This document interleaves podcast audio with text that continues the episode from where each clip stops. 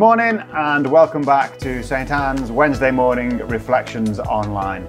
It's great that you're able to be with us this morning to join in in these weekly reflections. I hope you've been able to join us uh, for the last few weeks looking through various things that we've been doing together. If you have, great. If you haven't, then do check out our website and you can see the whole back catalogue of these reflections going back to when we first started, which was when the first lockdown began in March.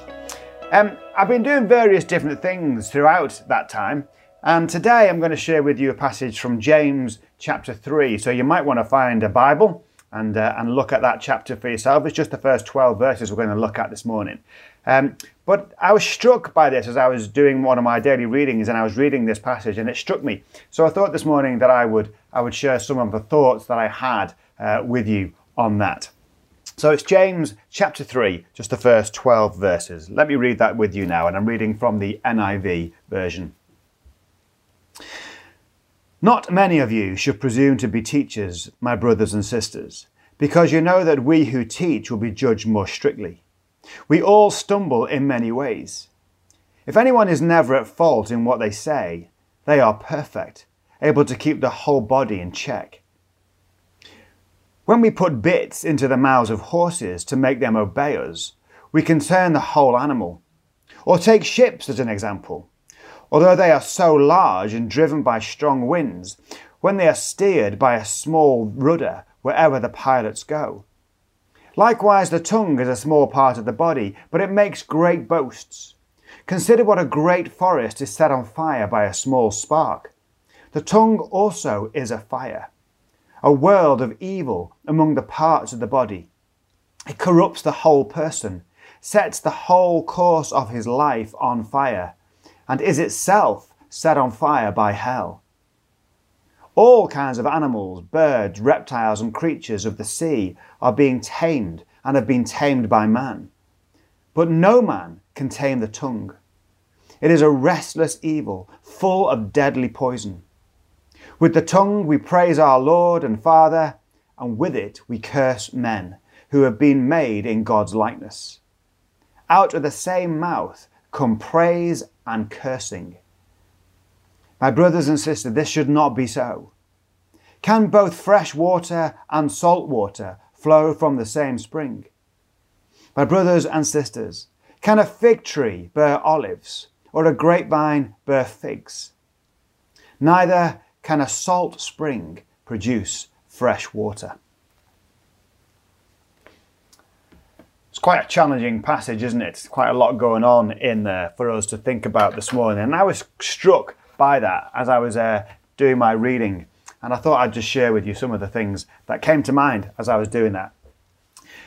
When we sit back and we think about how the world has changed just, just in our lifetimes, it is staggering, isn't it? I mean, for me, the, the technology advance in the last 20 years has been incredible. And the way that that has shaped the world as we know it today is incredible.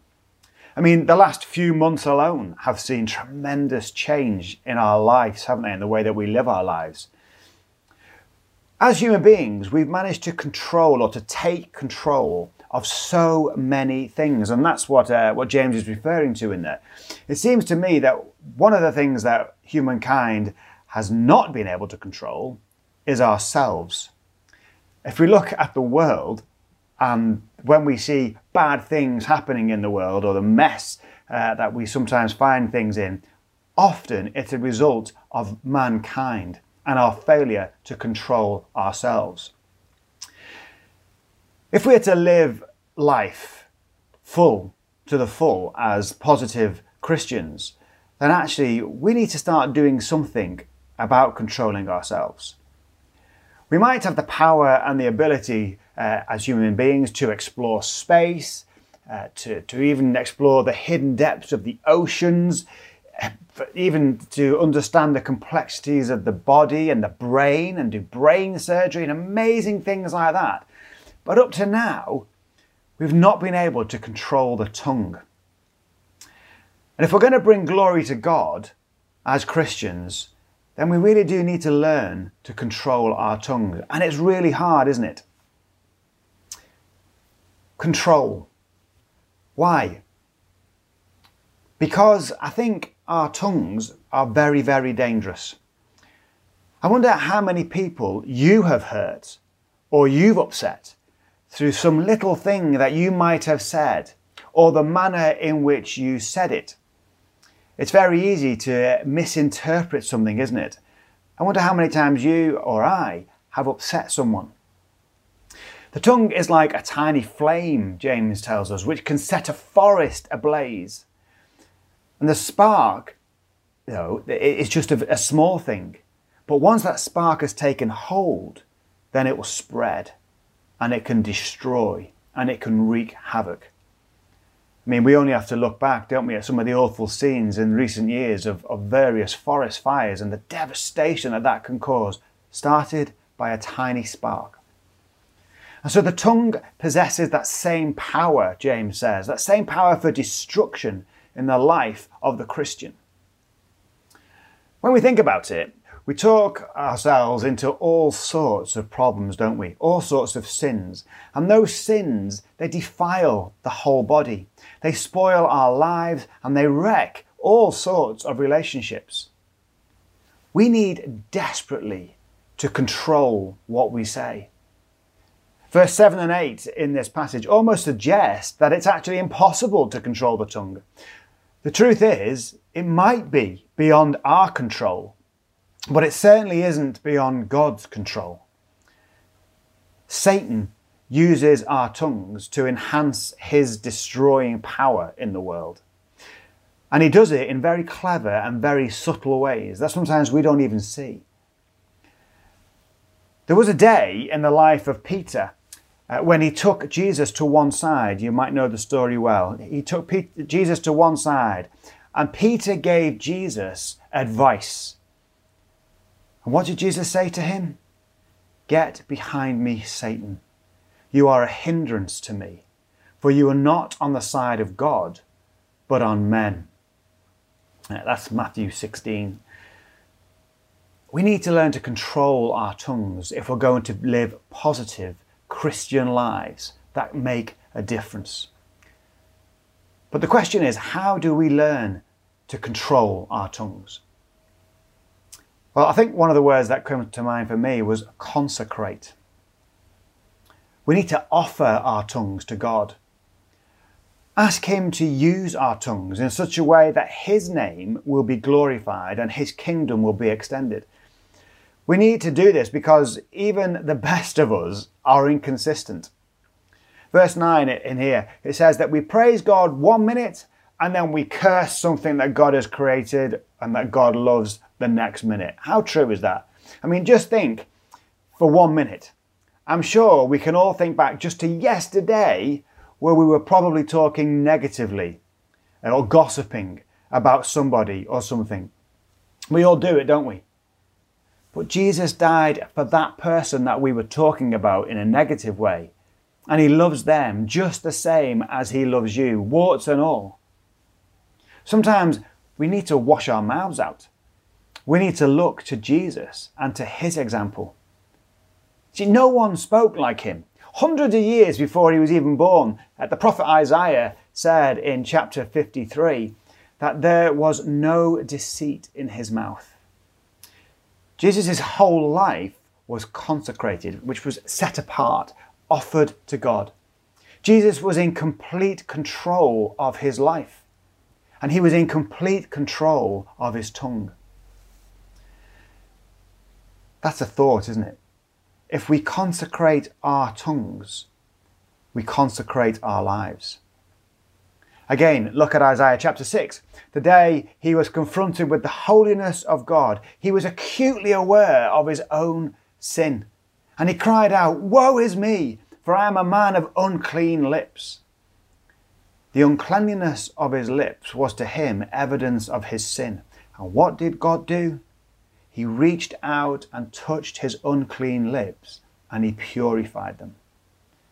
The first words Isaiah spoke after he was purged or consecrated were those unforgettable words where he said, I will go, send me. He consecrated himself, he offered himself. Look again at the example of Jesus.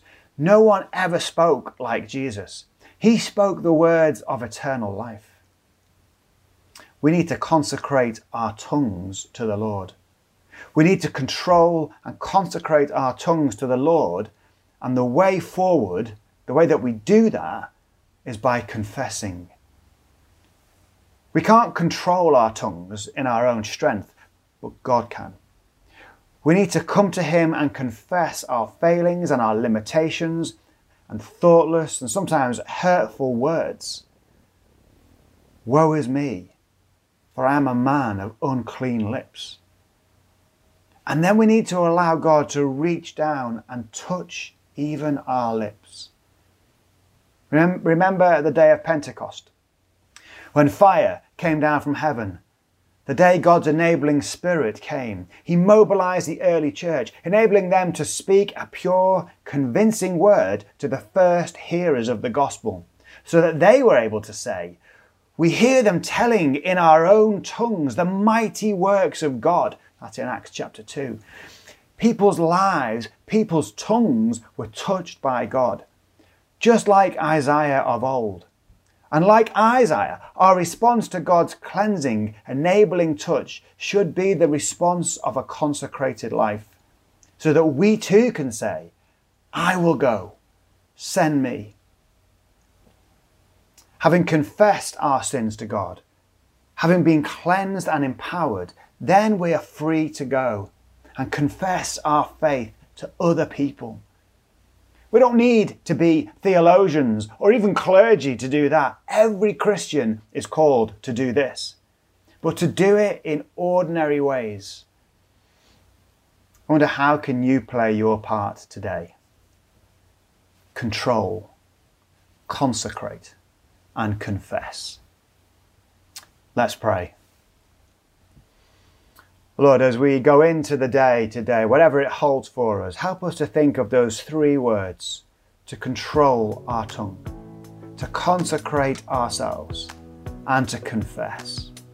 Lord, that we might be cleansed by you, renewed by you, and able to make a difference for you. In Jesus' name, Amen. Thank you for joining with me again this morning, and I look forward to seeing you next Wednesday or on our online service uh, on Sunday morning at half past 10. Until then, God bless.